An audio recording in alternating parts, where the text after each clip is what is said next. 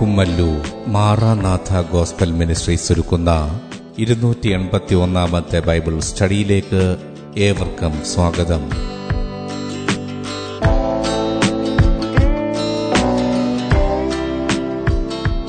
ശിഷ്യത്വം എന്ന വിഷയത്തിന്റെ നൂറ്റി തൊണ്ണൂറ്റി ഒന്നാം ഭാഗത്തെ ആസ്പദമാക്കി ശിഷ്യത്വത്തിന്റെ അടിസ്ഥാനം എന്ന വിഷയത്തിന്റെ ഇരുപത്തിനാലാം ഭാഗമാണ് നിങ്ങൾ കേൾക്കുവാൻ പോകുന്നത്.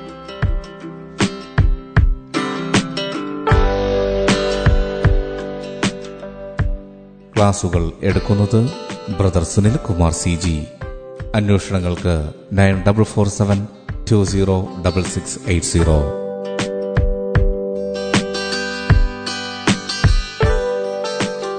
ഈ ക്ലാസുകളുടെ വീഡിയോ യൂട്യൂബിലും ലഭ്യമാണ്. Amen T V network Trivandrum Kerala. Triple nine five nine seven five nine eight zero.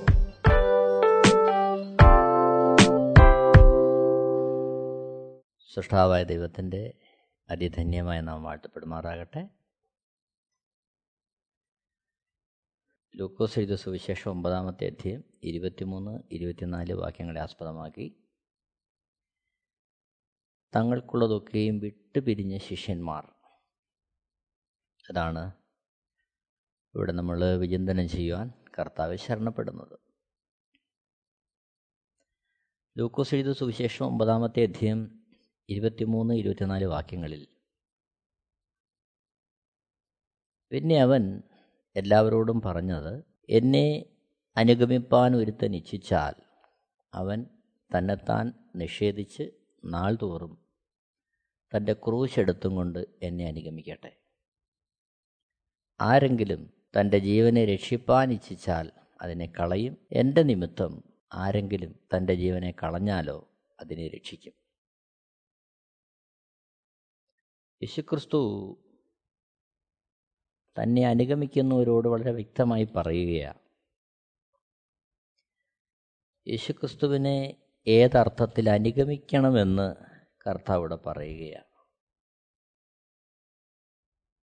അവിടെ ഏതെങ്കിലും ഭൗതികമായ നേട്ടങ്ങൾക്കോ അത്തരത്തിലുള്ള എന്തെങ്കിലും ഒരു കാര്യങ്ങൾക്ക് കർത്താവിനെ അനുഗമിക്കണം എന്നതല്ല ഇവിടുത്തെ വിഷയം.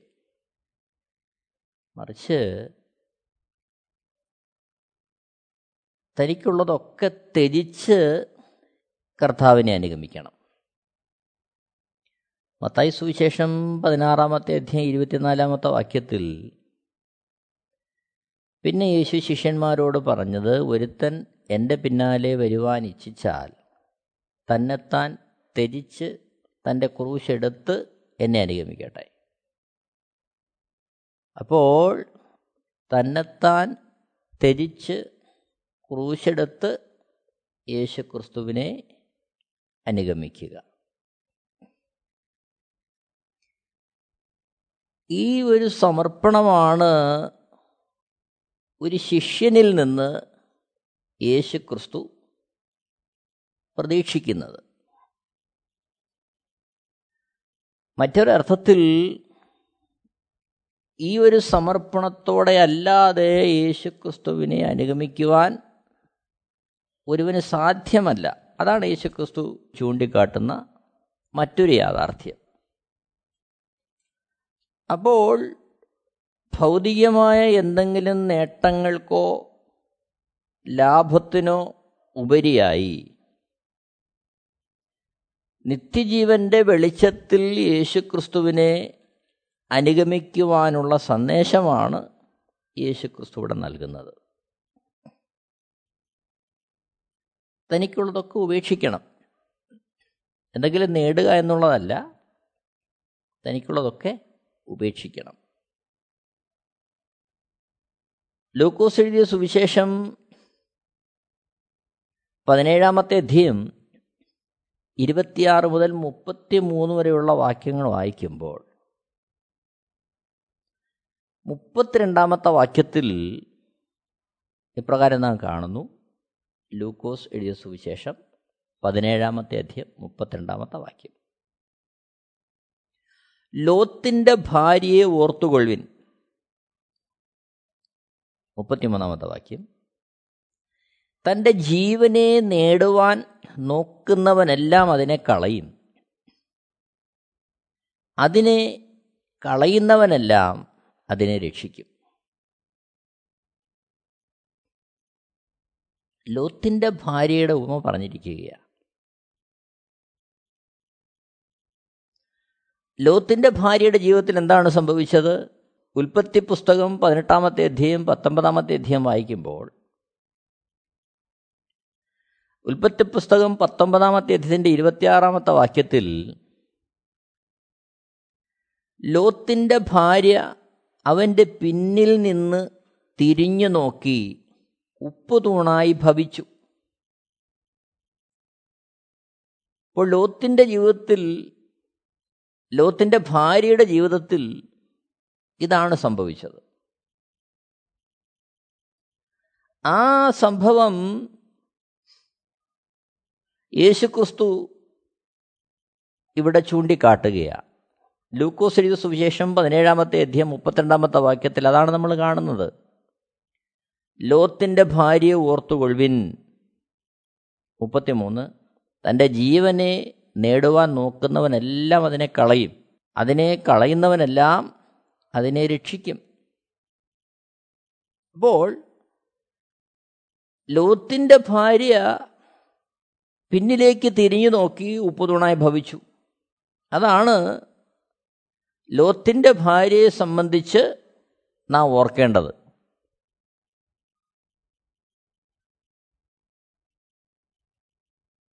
ദൈവം അറിയിച്ച രക്ഷാലക്ഷ്യത്തിൽ നിന്ന് അവളുടെ ശ്രദ്ധ മാറി വിട്ടുപോകുന്നതിലേക്ക് അവളുടെ ശ്രദ്ധ തിരിഞ്ഞു. അതാണ് വിഷയം. നമുക്കറിയാം അബ്രഹാമും ഒത്ത് കനാൻ ദേശത്തെത്തിയ ലോത്ത് അവിടെ മൃഗസമ്പത്ത് വർത്തിച്ചു. അതിനുള്ള ബന്ധത്തിൽ അവരുടെ ജോലിക്കാർ തമ്മിൽ ഒരല്പ പ്രശ്നമുണ്ടായപ്പോൾ ദൈവനാമം ദുഷിക്കപ്പെടരുത് എന്നതിനായിട്ട് കനാൻ ദേശത്തെ ലോത്തിന്റെ മുമ്പിൽ വെച്ചു കൊടുക്കുകയാണ് അബ്രഹാം. ലോത്തിന് വേണ്ടുന്ന ഭാഗം തിരഞ്ഞെടുക്കാം. ബാക്കി മതി തനിക്ക് എന്നുള്ള ഒരു നിലപാടിലേക്ക് അബ്രഹാം എത്തുകയാണ് എന്നാൽ അവിടെ നല്ല ഭാഗം നോക്കി ലോത്ത് തിരഞ്ഞെടുക്കുന്നു. ഉൽപ്പത്തി പുസ്തകത്തിൽ നാം കാണുന്നത് കൂടാരം മാറ്റി അടിച്ച് ലോത്തും ഭാര്യയും സോതോമിലേക്ക് എത്തുകയാണ്. എന്നാൽ സോതോമിലെ വഷളത്വം നിമിത്തം ദൈവം ആ ദേശത്തെ നശിപ്പിക്കുവാൻ ശ്രമിക്കുമ്പോൾ അവിടെ നിന്നവരെ രക്ഷിക്കുവാനായിട്ട് ദൂതന്മാരെ ദൈവം അയക്കുമ്പോൾ വ്യക്തമായി പറയുന്ന കാര്യം നിങ്ങൾ പിന്നിലേക്ക് തിരിഞ്ഞു നോക്കരുത്. എന്നാൽ ആ നിർദ്ദേശത്തിൽ നിന്ന് വ്യതിചലിച്ചുകൊണ്ട് പിന്നിലേക്ക് തിരിഞ്ഞു നോക്കുന്ന ലോത്തിന്റെ ഭാര്യ അവിടെ ഉപ്പുതൂണായിട്ട് മാറുന്നത് വിശുദ്ധ വേദപുസ്തകത്തിൽ നമ്മൾ കാണുകയാണ്.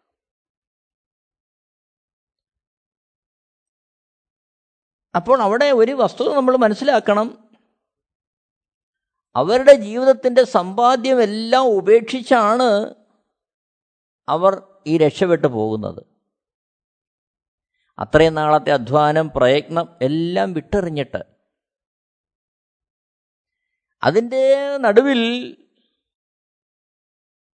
തിരിഞ്ഞു നോക്കരുത് എന്ന് ദൂതൻ പറഞ്ഞ സ്ഥാനത്ത് അവൾ തിരിഞ്ഞു നോക്കി പോവുകയാണ് തിരിഞ്ഞു നോക്കാതിരിക്കണമെങ്കിൽ വളരെ ബുദ്ധിമുട്ടാണ്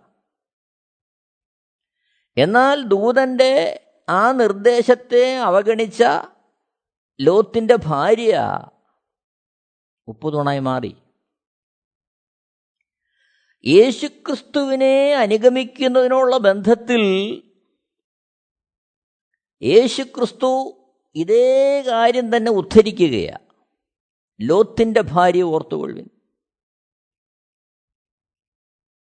അപ്പോൾ ലൂക്കോസ് സുവിശേഷം പതിനേഴാമത്തെ അധ്യയത്തിൽ ആ ഭാഗം കർത്താവിന്റെ വരവിനുള്ള ബന്ധത്തിലുള്ളൊരു ഭാഗമാണ് യഥാർത്ഥത്തിൽ ഭൂമിയിലായിരിക്കുന്ന നാം ഇപ്പോൾ പ്രത്യാശ വെച്ചിരിക്കുന്നത് കർത്താവിന്റെ രണ്ടാമത്തെ വരവിന് വേണ്ടിയാണ് അതാണ് നമ്മുടെ ലക്ഷ്യം. അവിടുത്തെ വരവെങ്കിൽ അവിടുത്തോടൊപ്പം കാണപ്പെടുക. അതാണ് നമ്മുടെ ഇപ്പോഴത്തെ ലക്ഷ്യം. എന്നാൽ ഭൂമിയിൽ ഇപ്പോഴായിരിക്കുമ്പോഴോ നമ്മെ വിളിച്ച തെരഞ്ഞെടുത്ത അരുമനാഥന്റെ ഇഷ്ടം എന്താണെന്നറിഞ്ഞ് അതിനായി ജീവിതത്തെ തന്നെ സമർപ്പിച്ച് എല്ലാ അർത്ഥത്തിലും കർത്താവിനെ അനുഗമിക്കുക. അതാണ് ഇപ്പോൾ ഈ ഭൂമിയിലായിരിക്കുമ്പോൾ നമ്മുടെ ലക്ഷ്യം. എന്നാൽ ആ ലക്ഷ്യത്തിൽ ദൈവരാജ്യത്തിന്റെ പ്രത്യാശയിൽ ഓടുന്ന നാം ഈ ലോകത്തിലേക്ക് തിരിഞ്ഞു നോക്കരുത്. യേശുക്രിസ്തു വളരെ വ്യക്തമായി പറയുകയാണ്. ലോത്തിന്റെ ഭാര്യയുടെ ബന്ധത്തിൽ അവൾ പിന്നിൽ നിന്ന് തിരിഞ്ഞു നോക്കി ഉപ്പുതൂണായി.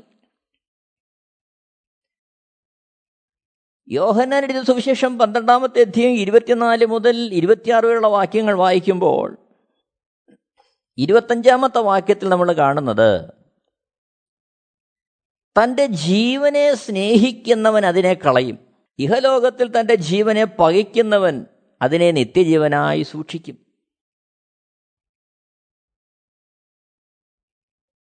അപ്പോൾ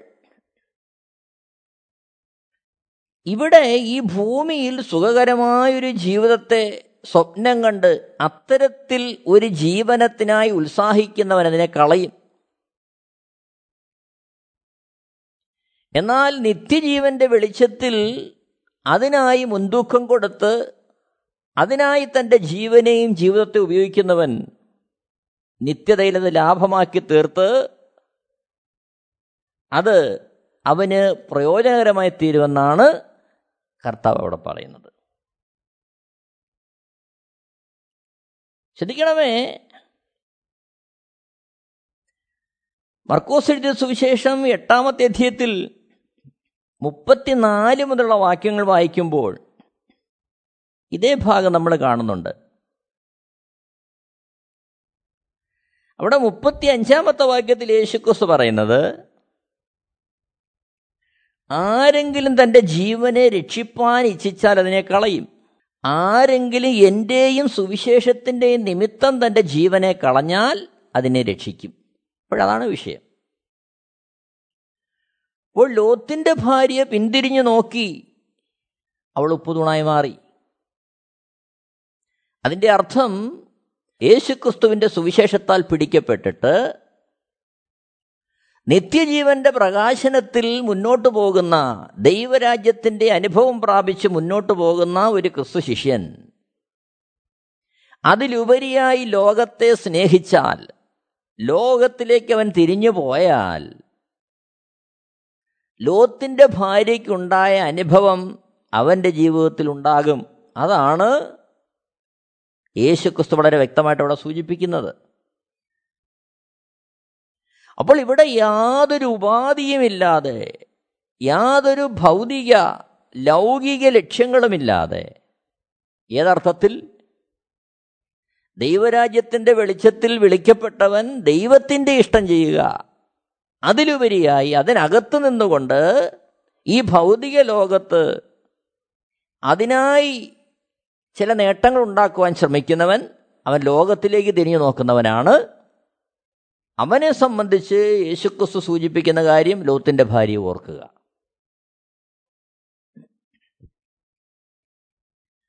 കാരണം ശിഷ്യത്വത്തിന്റെ മാർഗം തന്നെ താൻ തന്നെ ത്യജിച്ച് യേശുവിനെ അനുഗമിക്കുന്ന മാർഗമാണ് അവിടെ മറ്റ് യാതൊരു ഉദ്ദേശങ്ങളുമില്ല. മറ്റെന്തെങ്കിലും ലക്ഷ്യമുണ്ടെങ്കിൽ ക്രിസ്ത്യ ജീവൻ നയിക്കാൻ സാധ്യമല്ല. കാരണം ശിഷ്യത്വത്തിന്റെ മാർഗം തന്നെത്താൻ നിഷേധിക്കുക ത്യജിക്കുക സ്വയത്യാഗം. ഒരു വേള അതിനേക്കാൾ ഉപരിയായി നാം തന്നെ നമ്മെ അവഗണിക്കണം നമ്മെ ഒഴിവാക്കണം. അവിടെയാണ് വിഷയം. നമ്മുടെ ഇഷ്ടങ്ങൾ സുഖസൗകര്യങ്ങൾ താല്പര്യങ്ങൾ വസ്തുതകൾ സ്വന്തമെന്ന് പറയാൻ നമുക്കുള്ളതെല്ലാം എന്തിനേറെ? നമ്മെ തന്നെ പരപ്രേരണ കൂടാതെ ദൈവസ്നേഹത്താൽ ഒഴിവാക്കി യേശുക്രിസ്തുവിനെ അനുഗമിക്കുന്ന മാർഗത്തിലേക്ക് നാം വരണം. അതാണ് ശിഷ്യത്വത്തിന്റെ മാർഗം പ്രിയരെ നമുക്കറിയാം അഖിലാണ്ടത്തെ ചമച്ചവൻ ഭൂമിയിലേക്ക് മനുഷ്യരൂപം എടുത്തു വന്ന് എനിക്കും നിങ്ങൾക്കും വേണ്ടി പരമയാഗമായി തീർന്നത് അത്ര ശ്രേഷ്ഠമായ അത്ര മഹനീയമായ ഒരു ദൗത്യം അവിടുന്ന് എനിക്കും നിങ്ങൾക്കും വേണ്ടി ചെയ്തത്. ഭൂമിയിൽ ഭൗതികമായ ചില നന്മകൾ തന്ന് നമ്മളെ ഇവിടെ സന്തുഷ്ടരാക്കി നിർത്താനല്ല മറിച്ച് അവിടുത്തെ രൂപത്തോട് അവിടുത്തെ സ്വരൂപത്തോട് അവിടുത്തെ തേജസ്സോട് നമ്മെ താതാത്മ്യപ്പെടുത്തുവാനാണ്. അതിലേക്ക് നമ്മൾ ഉയർത്തുവാനാണ്. അപ്പോൾ ഈ പ്രകാശനം കിട്ടിയ ശിഷ്യന്മാർ അതേ അർത്ഥത്തിൽ യേശുക്രിസ്തുവിനെ അനുഗമിക്കുന്നത് നമ്മൾ കാണുകയാണ്. മത്തായ സുവിശേഷം നാലാമത്തെ അധ്യയം പതിനെട്ട് മുതൽ ഇരുപത്തിരണ്ട് വരെയുള്ള വാക്യങ്ങൾ വായിക്കുമ്പോൾ പതിനെട്ട് പത്തൊൻപത് വാക്യങ്ങളിൽ മത്തായ സുവിശേഷം നാലാമത്തെ അധ്യയം പതിനെട്ട് പത്തൊൻപത് വാക്യങ്ങൾ. അവൻ ഗലീല കടപ്പുറത്ത് നടക്കുമ്പോൾ പത്രോസ് എന്നുപേരുള്ള ഷിമോൻ അവന്റെ സഹോദരനായ അന്ത്രയോസ് എന്നിങ്ങനെ മീൻ പിടിക്കാരായ രണ്ട് സഹോദരന്മാർ കടലിൽ വല വീശുന്നത് കണ്ടു. എന്റെ പിന്നാലെ വരുവിൻ ഞാൻ നിങ്ങളെ മനുഷ്യരെ പിടിക്കുന്നവരാക്കും എന്ന് അവരോട് പറഞ്ഞു. ഇരുപതാമത്തെ വാക്യത്തിൽ ഉടനെ അവർ വല വിട്ടേച്ച് അവനെ അനുഗമിച്ചു. ഇരുപത്തൊന്നാമത്തെ വാക്യം അവിടെ നിന്ന് മുമ്പോട്ട് പോയാറെ സബദിയുടെ മകൻ യാക്കോബും അവന്റെ സഹോദരൻ യോഹന്നാനും. എന്ന വേറെ രണ്ട് സഹോദരന്മാർ പടകിലിരുന്ന് അപ്പനായ സബദിയുമായി വല നന്നാക്കുന്നത് കണ്ട് അവരെയും വിളിച്ചു. ഇരുപത്തിരണ്ടാമത്തെ വാക്യം. അവരും ഉടനെ പടകിനെയും അപ്പനെയും വിട്ട് അവനെ അനുഗമിച്ചു. ഈ ഭാഗം ലൂക്കോസ് എഴുതിയ സുവിശേഷം അഞ്ചാമത്തെ അധ്യയം ഒന്ന് മുതൽ പതിനൊന്ന് വരെയുള്ള വാക്യങ്ങളിൽ കുറച്ചുകൂടി വിശദമായി പറയുന്നുണ്ട്. അഞ്ചാമത്തെ വാക്യത്തിൽ അവിടെ കാണുന്നത് രാത്രി മുഴുവൻ അധ്വാനിച്ചിട്ടും ഒന്നും കിട്ടാതെ വലഞ്ഞു നിരാശനായി നിൽക്കുന്ന പത്രോസിന്റെ അടുക്കലേക്ക് യേശുക്രിസ്തു എത്തി അവന്റെ പടകിൽ കയറി പുരുഷാരത്തോട് സുവിശേഷം ഘോഷിച്ചതിന് ശേഷം. രാത്രി മുഴുവൻ അധ്വാനിച്ചിട്ട് ഒന്നും കിട്ടാതെ നിരാശനായി നിൽക്കുന്ന പത്രോസിനോട് പിന്നെ പറയുകയാണ് നീ പടക് അല്പം ഒന്ന് മാറ്റി വല വീശുക. അപ്പോൾ ലൂക്കോസീത സുവിശേഷം അഞ്ചാമത്തെ അധ്യയം അഞ്ചാമത്തെ വാക്യത്തിൽ അതിന് ശിമോൻ നാഥ ഞങ്ങൾ രാത്രി മുഴുവനും അധ്വാനിച്ചിട്ടും ഒന്നും കിട്ടിയില്ല. എങ്കിലും നിന്റെ വാക്കിന് ഞാൻ വല ഇറക്കാം എന്ന് ഉത്തരം പറഞ്ഞു. ആറാമത്തെ വാക്യം അവർ അങ്ങനെ ചെയ്തപ്പോൾ പെരുത്ത മീൻകൂട്ടം അകപ്പെട്ട് വല കീറാറായി. അവർ മറ്റേ പടകിലുള്ള കൂട്ടാളികൾ വന്ന് സഹായിപ്പാൻ അവരെ മാടി വിളിച്ചു. അവർ വന്ന് പടക് രണ്ടും മുങ്ങുമാറാകുവോളം നിറച്ചു. അപ്പോൾ രാത്രി മുഴുവൻ അധ്വാനിച്ചിട്ടും ഒന്നും കിട്ടാതിരുന്ന പത്രോസ് ഷിമോൻ യേശുക്രിസ്തുവിന്റെ വാക്കനുസരിച്ച് വല വീശാൻ തയ്യാറാകുമ്പോൾ പെരുത്തൊരു മീൻകൂട്ടം കിട്ടുകയാണ്. രാത്രി മുഴുവൻ അധ്വാനിച്ചിട്ട് ഒന്നും കിട്ടാത്ത സ്ഥാനത്ത് പകൽ വല വീശിയിട്ട് ഒന്നും കിട്ടത്തില്ല എന്ന് അനുഭവത്തിന്റെ വെളിച്ചത്തിൽ പാരമ്പര്യത്തിന്റെ വെളിച്ചത്തിൽ അറിവിന്റെ വെളിച്ചത്തിൽ പത്രോസിന് അറിയാം. എന്നാൽ യേശുക്രിസ്തുവിന്റെ വാക്കിനെ അനുസരിക്കുവാൻ അവൻ തയ്യാറാകുകയാണ് അവിടെ സംഭവിക്കുന്ന കാര്യം പടക് രണ്ടും മുങ്ങുമാറാകുവോളം മീനെ കിട്ടുകയാണ്. ഇതാണ് ഒന്നാമത്തെ ഭാഗം ആദ്യത്തെ ഭാഗം. ഒരു വേള യേശുക്രിസ്തുവിന്റെ വാക്കനുസരിച്ചത് നിമിത്തം വലിയൊരു മീൻകൂട്ടം കിട്ടിയത് കൊണ്ട് ആ ഒരു സന്തോഷത്തിൽ യേശുക്രിസ്തുവിനെ സ്തുതിച്ച് യേശുക്രിസ്തുവിന്റെ ബെമ്പേ പോകാം. അങ്ങനെയാണ് പത്രോസ് പോകുന്നതെങ്കിൽ അവന്റെ മനസ്സിൽ അവന്റെ ജീവിതത്തിൽ എപ്പോഴും പെരുത്ത ഒരു മീൻകൂട്ടം കിട്ടുന്നതിനെക്കുറിച്ചുള്ള പ്രതീക്ഷയായിരിക്കും. അവൻ അനുഗമിക്കുന്നത് അതിനു വേണ്ടിയായിരിക്കും. അവൻ അസാധ്യമെന്ന് തോന്നുന്ന കാര്യങ്ങളെ സാധ്യമാക്കുവാൻ യേശുവിനെ കൂട്ടുപിടിക്കുക. അവന്റെ ജീവിതത്തിന്റെ ദുർഘടവേളയിൽ അതിനെ തരണം ചെയ്യുവാൻ കഴിയാതിരിക്കുമ്പോൾ അവിടെ സഹായിക്കുന്നതിന് യേശുവിനെ കൂട്ടുപിടിക്കുക. ഒരു വേള പ്രിയരെ നമ്മുടെ ദുരിതവേളകളിൽ പ്രയാസവേളകളിൽ ആശ്വാസം തരുവാൻ പ്രശ്നത്തിന് പരിഹാരം തരുവാൻ യേശുക്രിസ്തു പ്രാപ്തന അവിടുന്ന് മനസ്സലിഞ്ഞാൽ അവിടുന്ന് ചെയ്യുന്നവനുമാണ് എന്നാൽ ഇവിടുത്തെ വിഷയം അതല്ല. ലൂക്കോസ് എഴുതിയ സുവിശേഷം അഞ്ചാമത്തെ അധ്യയം എട്ടാമത്തെ വാക്യത്തിൽ ഷിമോൻ പത്രോസ് അത് കണ്ടിട്ട് യേശുവിന്റെ കാൽക്കൽ വീണു. കർത്താവെ ഞാൻ പാവിയായ മനുഷ്യൻ ആകെ കൊണ്ട് എന്നെ വിട്ടുപോകണമേ എന്ന് പറഞ്ഞു. ഒമ്പതാമത്തെ വാക്യത്തിൽ അവർക്ക് ഉണ്ടായ മീൻപിടുത്തത്തിൽ അവനും അവനോട് കൂടെയുള്ളവർക്ക് എല്ലാവർക്കും സംഭ്രമം പിടിച്ചിരുന്നു. പത്താമത്തെ വാക്യം. ഷിമോന്റെ കൂട്ടാളികളായ യാക്കോബ് യോഹന്നാൻ എന്ന സബരി മക്കൾക്കും അവണം തന്നെ. യേശു ഷിമോനോട് ഭയപ്പെടേണ്ട. ഇന്നു മുതൽ നീ മനുഷ്യരെ പിടിക്കുന്നവനാകും എന്ന് പറഞ്ഞു. പതിനൊന്നാമത്തെ വാക്യത്തിൽ പിന്നെ അവർ പടകുകളെ കരയ്ക്കടുപ്പിച്ചിട്ട് സക്കലവും വിട്ട് അവനെ അനുഗമിച്ചു. ഇവിടെ ശ്രദ്ധിക്കണമേ സക്കലവും വിട്ട് ഇതാണ് ശിഷ്യത്വത്തിന്റെ മാർഗം.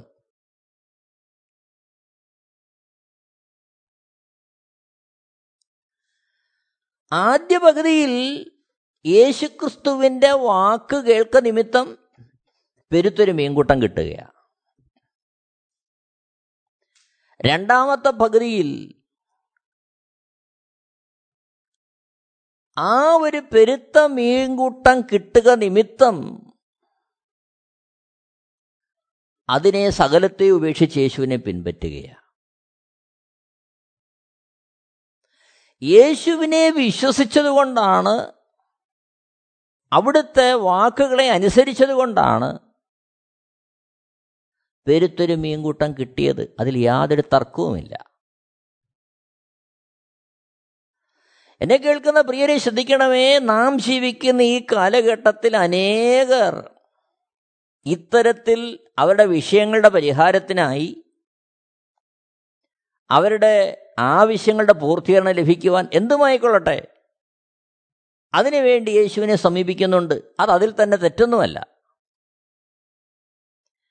എന്നാൽ അത്തരത്തിൽ യേശുവിൽ നിന്ന് കാര്യങ്ങൾ ലഭിക്കുന്നു എന്നുള്ളത് അവൻ യേശുവിന്റെ ശിഷ്യനായി എന്നുള്ളതിന്റെ അടയാളമല്ല.